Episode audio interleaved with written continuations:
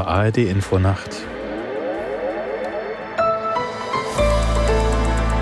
Die ARD Infonacht Nachrichten um 4.30 Uhr mit Milat Kupay.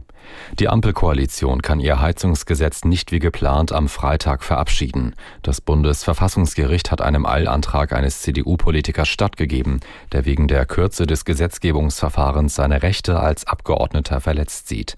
Aus Berlin Hans-Joachim Viehweger. Unionsfraktionschef Friedrich Merz sprach noch am Abend von einer schweren Niederlage für die Bundesregierung. Dem unsäglichen Umgang der Regierung mit dem Parlament und der Öffentlichkeit sei nun ein Riegel vorgeschoben worden. Die Ampelkoalition hatte mehrere Wochen lang um die Neugestaltung des Heizungsgesetzes gerungen.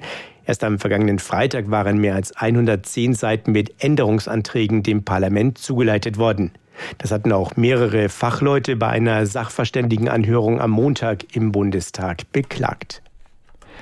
Der Bundestag entscheidet heute, ob und, in, ob und wie Hilfe bei einer Selbsttötung gesetzlich geregelt werden soll. Zwei Gruppen haben Vorschläge gemacht. Aus Berlin Eva Ellermann.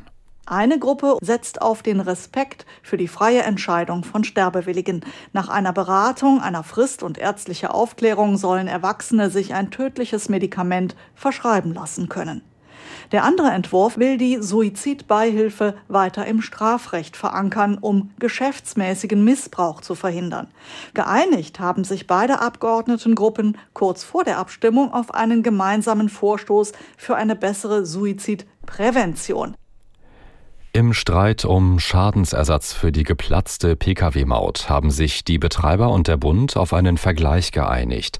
Danach wird der Bund den Unternehmen die Summe von 243 Millionen Euro zahlen. Die Pkw-Maut, ein Prestigeprojekt der CSU, war 2019 vom Europäischen Gerichtshof als rechtswidrig gestoppt worden. Die Betreiberfirmen forderten daraufhin Schadensersatz.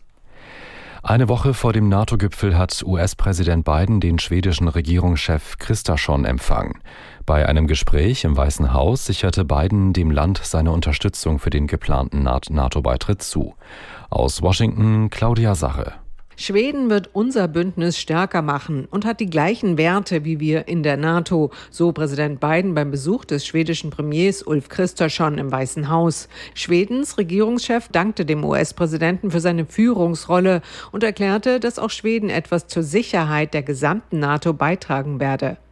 Während Nachbar Finnland vor gut drei Monaten aufgenommen wurde, wird der Beitritt Schwedens seit Monaten vor allem von der Türkei blockiert.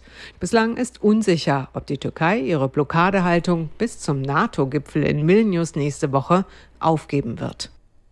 Und das Wetter in Deutschland. Tagsüber an den Küsten einzelne Schauer, sonst heiter bis wolkig, später zunehmend freundlich, Höchstwerte 17 bis 28 Grad. Die weiteren Aussichten am Freitag freundlich, wenige lockere Wolkenfelder und trocken bei 20 bis 32 Grad. Das waren die Nachrichten.